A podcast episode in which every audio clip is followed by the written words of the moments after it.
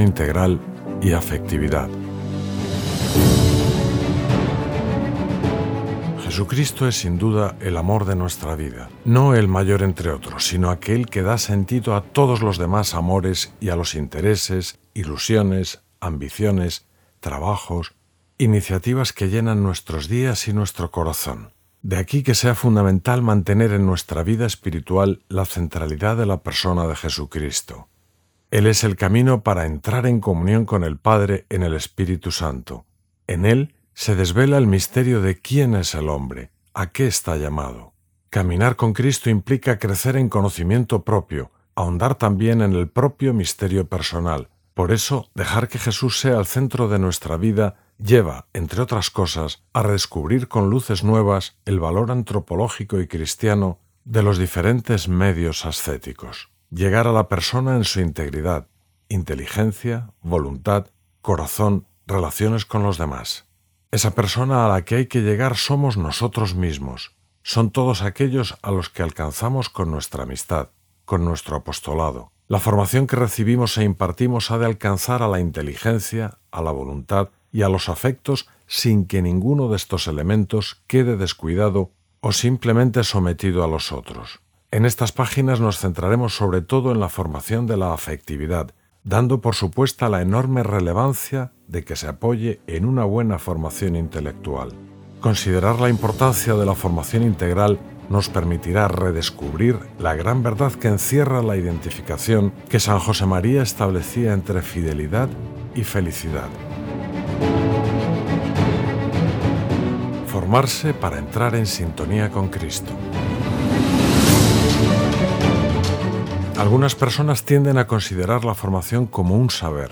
Así, tendría buena formación quien a lo largo de su vida ha recibido buenos contenidos doctrinales, ascéticos, profesionales, etc. Sin embargo, llegar a la integridad de la persona requiere pensar en la formación más bien como un ser.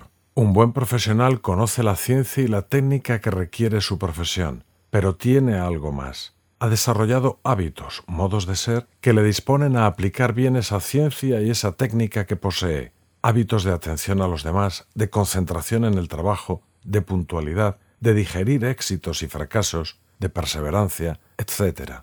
Del mismo modo, ser un buen cristiano no consiste simplemente en conocer al nivel adecuado a la propia situación en la Iglesia y en la sociedad, la doctrina sobre los sacramentos, o sobre la oración, o sobre las normas morales generales y profesionales.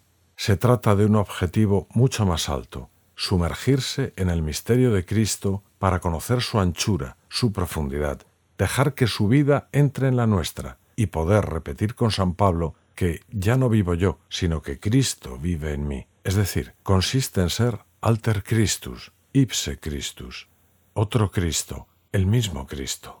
Dejar que la gracia nos vaya transformando progresivamente para configurarnos con Él. Ese dejar actuar a la gracia no es algo meramente pasivo, no consiste solo en evitar poner obstáculos, ya que el Espíritu Santo no nos transforma en Cristo sin nuestra cooperación libre, voluntaria. Pero tampoco esto último basta. Entregarnos al Señor Darle nuestra vida no es solamente darle nuestras decisiones, nuestros actos, es también darle nuestro corazón, nuestros afectos, incluso nuestra espontaneidad. Para eso es imprescindible una buena formación intelectual y doctrinal que configure la cabeza, que incida en nuestras decisiones, pero es también necesario que esa doctrina cale y llegue a nuestro corazón. Y esto requiere lucha y requiere tiempo. Dicho de otro modo, es necesario adquirir virtudes y precisamente en eso consiste la formación. No es raro encontrarse con personas que temen que la insistencia en las virtudes acabe conduciendo al voluntarismo, nada más lejos de la realidad. Quizá en la raíz de esta confusión se encuentre una visión errada de la virtud. Esta se considera un simple suplemento de fuerza en la voluntad, que hace a quien la posee capaz de cumplir la norma moral, incluso cuando se opone a la propia inclinación. Se trata de una idea bastante difundida y efectivamente de origen voluntarista. La virtud consistiría entonces en la capacidad de ir contra la corriente de las propias inclinaciones cuando la norma moral así lo requiere.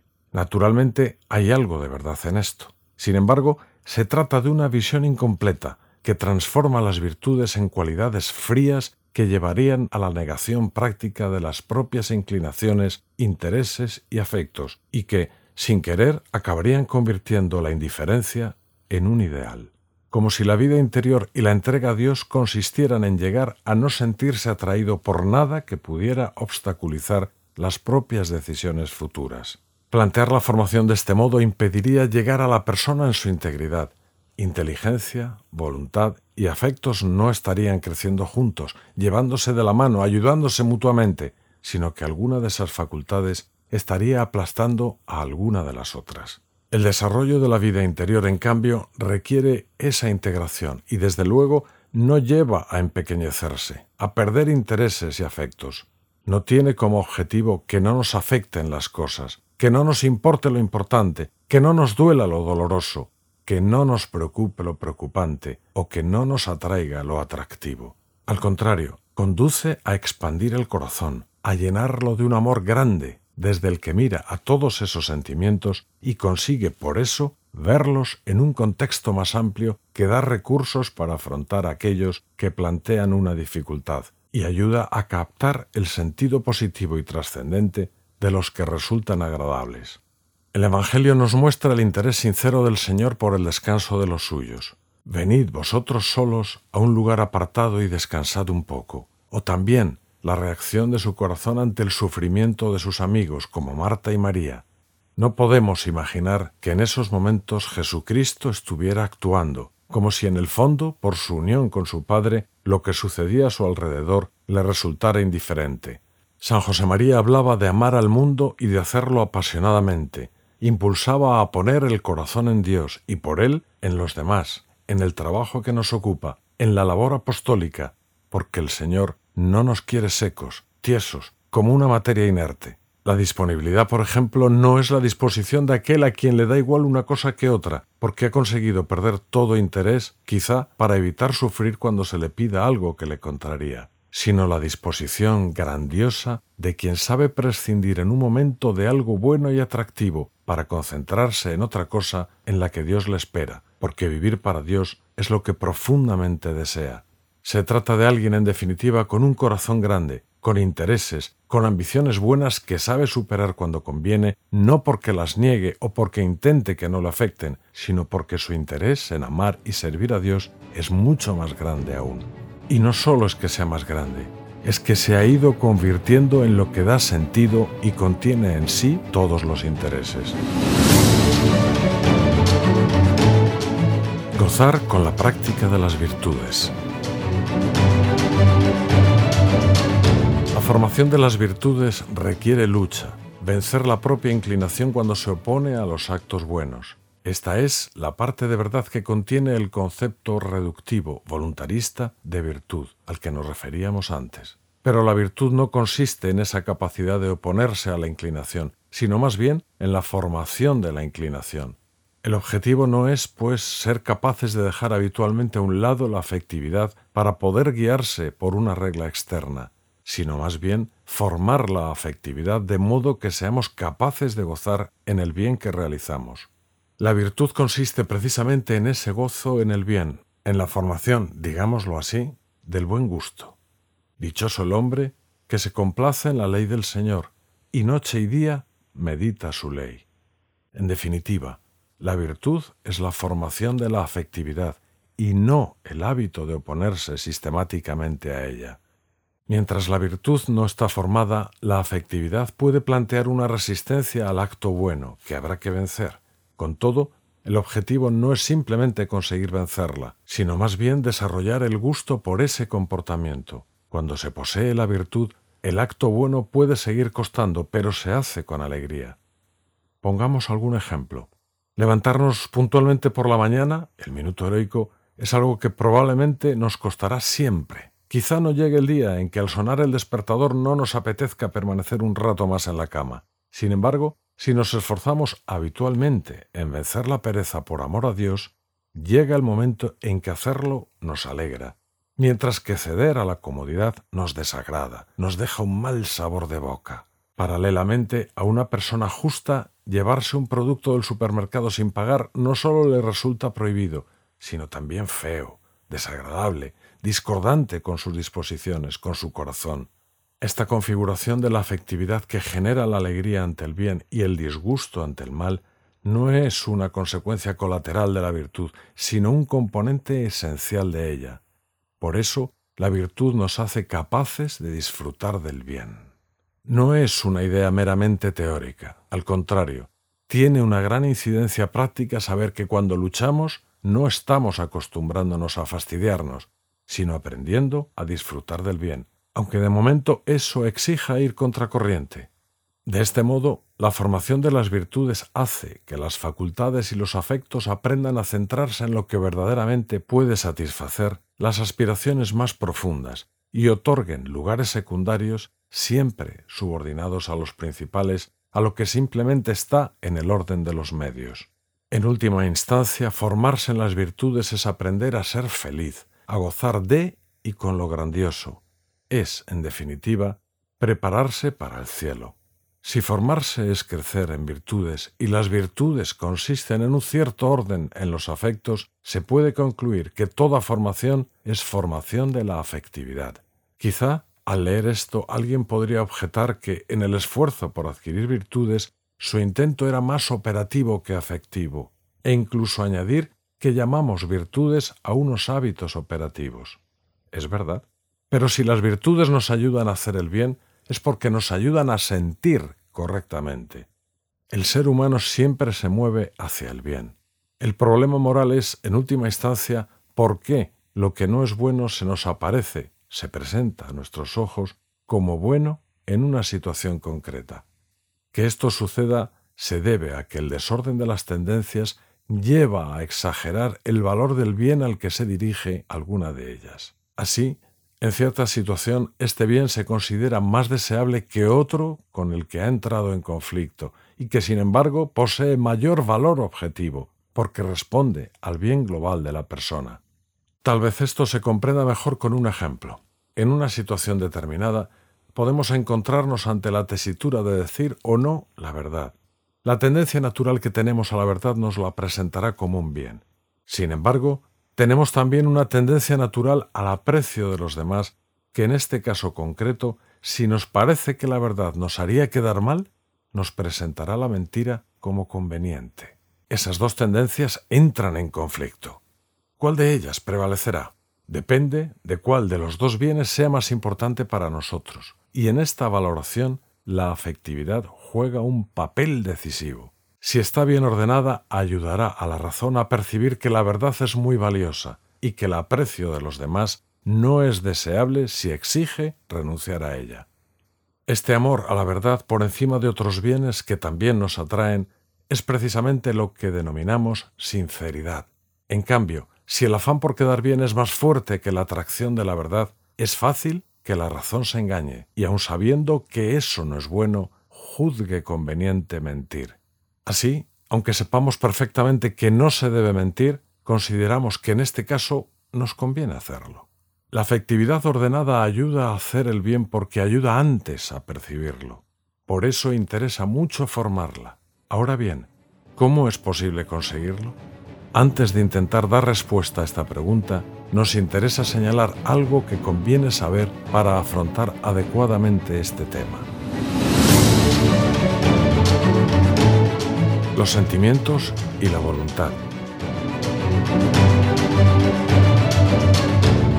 Acabamos de afirmar que una afectividad ordenada ayuda a actuar bien. Lo mismo se puede decir en el sentido contrario. Actuar bien nos ayuda a ordenar la afectividad.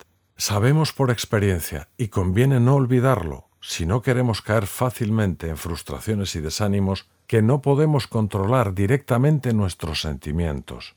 Si nos envuelve el desánimo, no podemos resolver el problema diciendo sin más sentirnos alegres.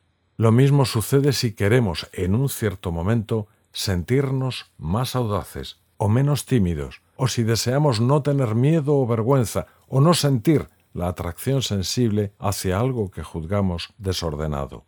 Otras veces quizá desearíamos tratar con soltura a una persona ante la que sentimos un cierto rechazo involuntario por razones que reconocemos nimias, pero no conseguimos superarlo. y nos damos cuenta de que proponerse sin más tratarla con sencillez no resuelve la dificultad. En definitiva, no basta una decisión voluntaria para que los sentimientos se ajusten a nuestros deseos. Sin embargo, que la voluntad no controle directamente los sentimientos no significa que no tenga ningún influjo sobre ellos. En ética denominamos político al control que la voluntad puede ejercer sobre los sentimientos, porque es semejante al que un gobernante tiene sobre las decisiones de sus súbditos.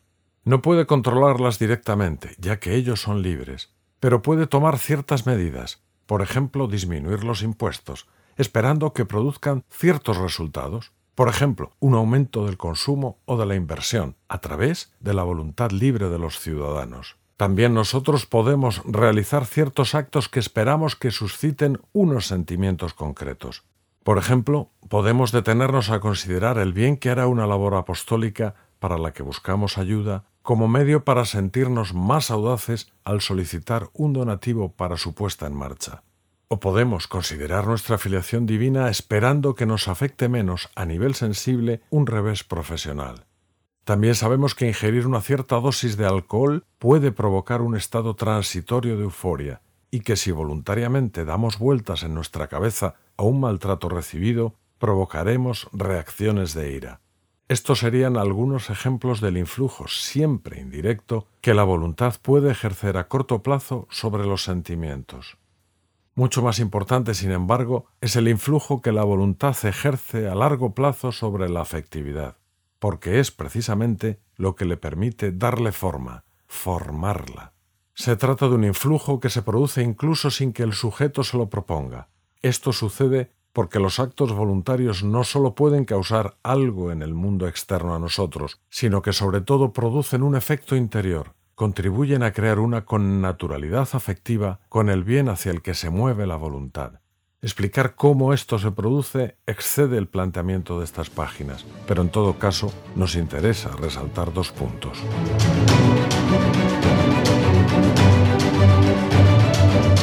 Querer el bien.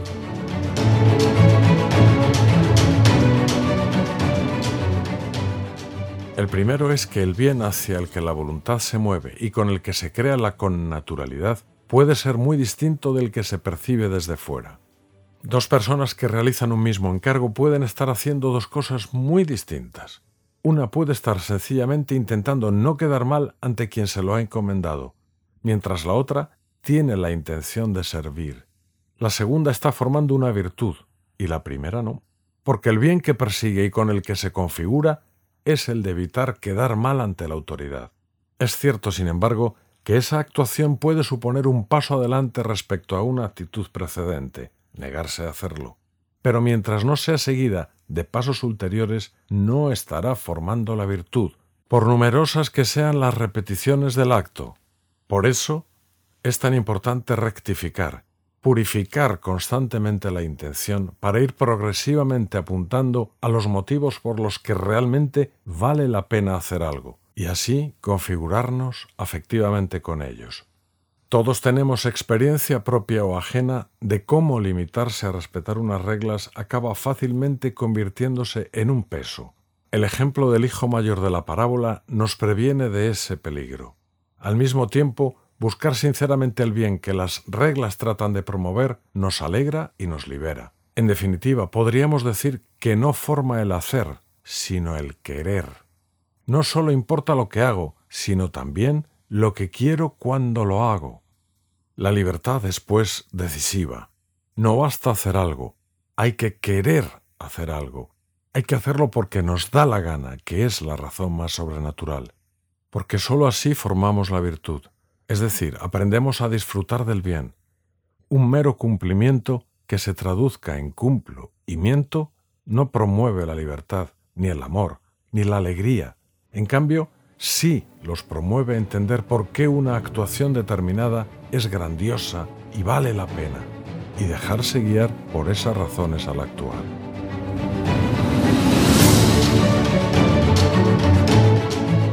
Una formación de largo alcance. El segundo punto que conviene considerar es que el proceso de connaturalización afectiva con el bien es ordinariamente lento. Si la virtud consistiera solo en la capacidad de superar la resistencia afectiva para hacer el bien, podríamos alcanzarla en un tiempo mucho más corto. Sin embargo, ya sabemos que la virtud no está formada mientras el bien no tenga un reflejo positivo en la afectividad. Consecuencia de esto es la necesidad de ser paciente en la lucha, porque alcanzar algunos de los objetivos que vale la pena proponerse puede requerir un tiempo largo, quizás años. La resistencia al acto bueno que seguiremos experimentando durante ese tiempo no hemos de interpretarla como un fracaso o como señal de que nuestra lucha no es sincera o es poco decidida. Se trata de un camino progresivo, en el que cada paso es ordinariamente pequeño y casi imperceptible. Solo después de un cierto tiempo, mirando hacia atrás, advertiremos que hemos recorrido más camino del que nos parecía. Si por ejemplo tenemos reacciones de ira que querríamos superar, comenzaremos esforzándonos por reprimir sus manifestaciones externas. Quizás al principio nos parecerá que no conseguimos nada, pero si somos constantes, las ocasiones en que vencemos, inicialmente escasas, irán haciéndose más y más frecuentes, y al cabo de un tiempo, quizá largo, llegaremos a conseguirlo de modo habitual. Con todo, eso no basta, pues nuestra meta no era reprimir unas manifestaciones externas, sino modelar una reacción interna, es decir, ser más mansos y pacíficos, de modo que esa reacción más serena sea la propia de nuestro modo de ser. La lucha es, por tanto, mucho más larga, pero ¿quién podría negar que es mucho más bonita, liberadora e ilusionante? Es una lucha que apunta a alcanzar una paz interior en la búsqueda y puesta en práctica de la voluntad de Dios, y no al mero sometimiento violento de los sentimientos. Al explicar el principio de que el tiempo es superior al espacio, el Papa Francisco señala que darle prioridad al tiempo es ocuparse de iniciar procesos más que de poseer espacios. En la vida interior vale la pena poner en marcha procesos realistas y generosos, y es preciso esperar a que produzcan sus frutos. Este principio permite trabajar a largo plazo sin obsesionarse por resultados inmediatos. Ayuda a soportar con paciencia situaciones difíciles y adversas o los cambios de planes que impone el dinamismo de la realidad. Es una invitación a asumir la tensión entre plenitud y límite. Nos interesa mucho, efectivamente, que la conciencia de nuestra limitación no paralice la aspiración a la plenitud que Dios nos ofrece. Como nos importa también que esta noble ambición no ignore ingenuamente que somos limitados. Apuntar alto en la formación, proponerse no solo realizar actos buenos, sino ser buenos, tener un buen corazón, nos permitirá distinguir el acto virtuoso de lo que podríamos denominar el acto conforme a una virtud. Este último sería el acto que corresponde a una virtud y contribuye paso a paso a formarla, pero que, al no proceder todavía de un hábito ya maduro, requiere frecuentemente sobreponerse a una afectividad que empuja en dirección contraria. El acto virtuoso sería, en cambio, el de quien goza en la realización de ese bien, incluso cuando le supone un esfuerzo. Este es el objetivo. Una formación integral que alcanza a modelar la afectividad es lenta. Quien quiere formarse así no ha de caer en la ingenuidad de pretender que los sentimientos se sometan a la propia voluntad, pisoteando los que no le gustan o tratando de provocar los que desearía tener. Entiende que su lucha debe centrarse más bien en las decisiones libres con las que, al intentar seguir la voluntad de Dios, da respuesta a esos sentimientos, acogiendo o rechazando la sugerencia de comportamiento que conllevan, porque son esas decisiones las que indirectamente y a largo plazo acaban modelando la interioridad de la que proceden esos afectos.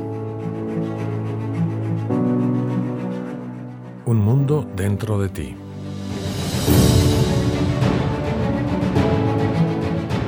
A medida que la virtud se va formando, no solo se realiza el acto bueno con más naturalidad y gozo, sino que también se posee mayor facilidad para identificar cuál es ese acto.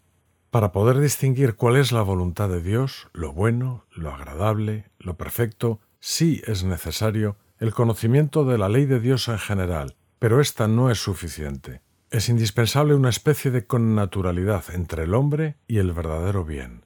Tal con naturalidad se fundamenta y se desarrolla en las actitudes virtuosas del hombre mismo. Este dinamismo se debe en buena parte a que la afectividad es la primera voz que oímos a la hora de valorar la oportunidad de un comportamiento. Antes de que la razón examine si es o no conveniente realizar algo placentero, ya hemos experimentado su atracción.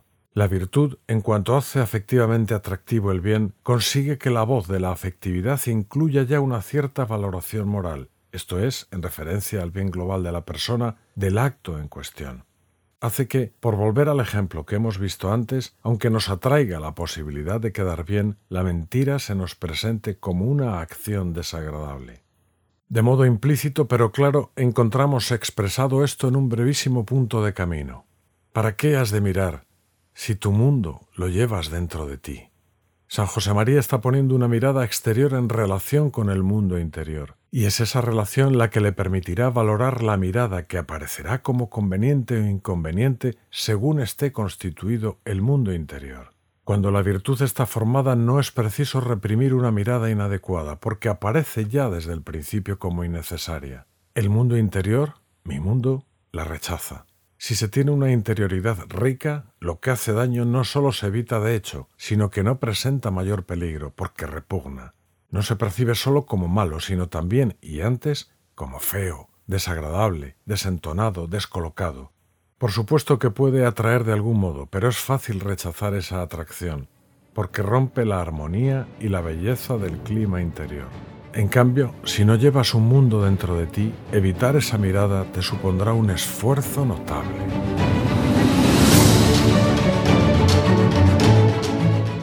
Realismo.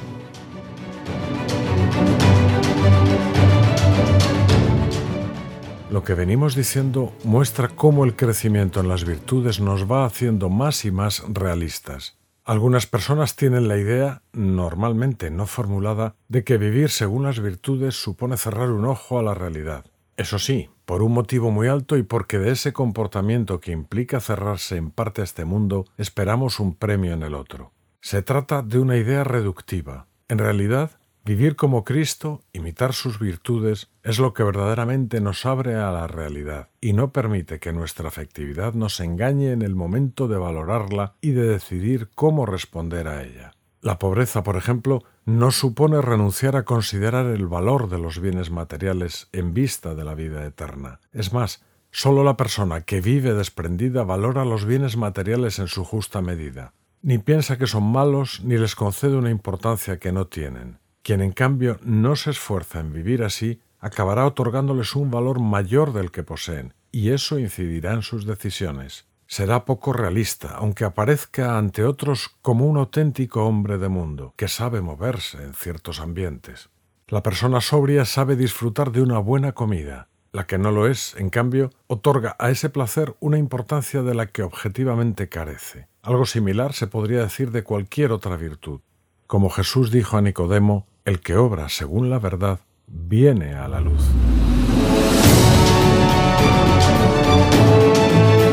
Un círculo virtuoso.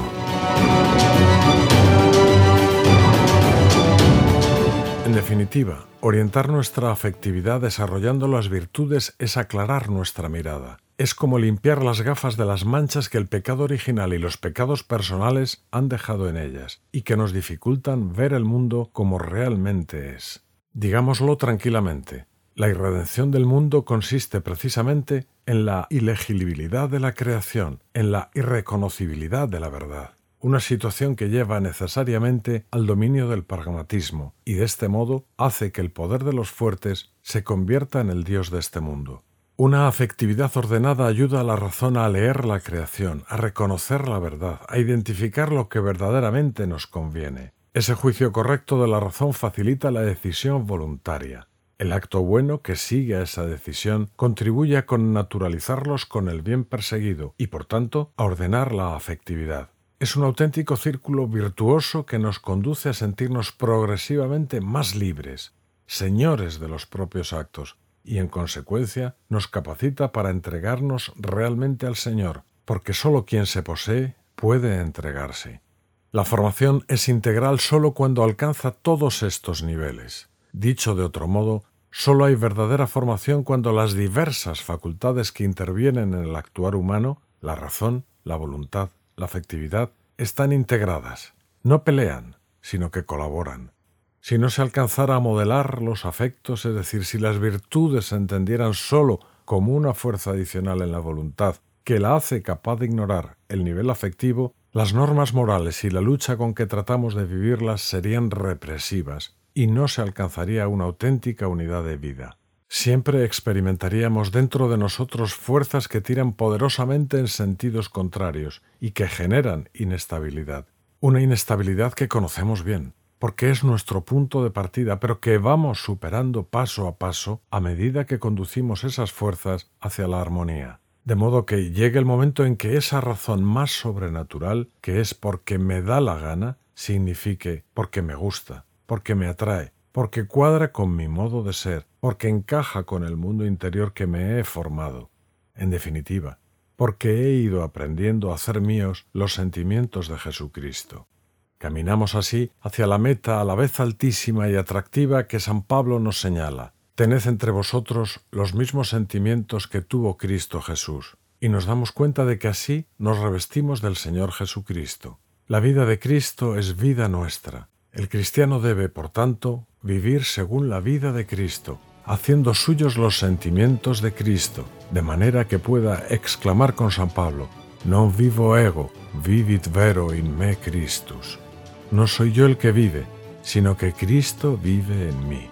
Y ya que la fidelidad consiste precisamente en esto, en vivir, en querer, en sentir como Cristo, no porque nos disfracemos de Cristo, sino porque sea ese nuestro modo de ser, entonces al seguir la voluntad de Dios, al ser fieles, somos hondamente libres, porque hacemos lo que nos va, lo que nos gusta, lo que nos da la gana. Profundamente libres y profundamente fieles, profundamente fieles y profundamente felices.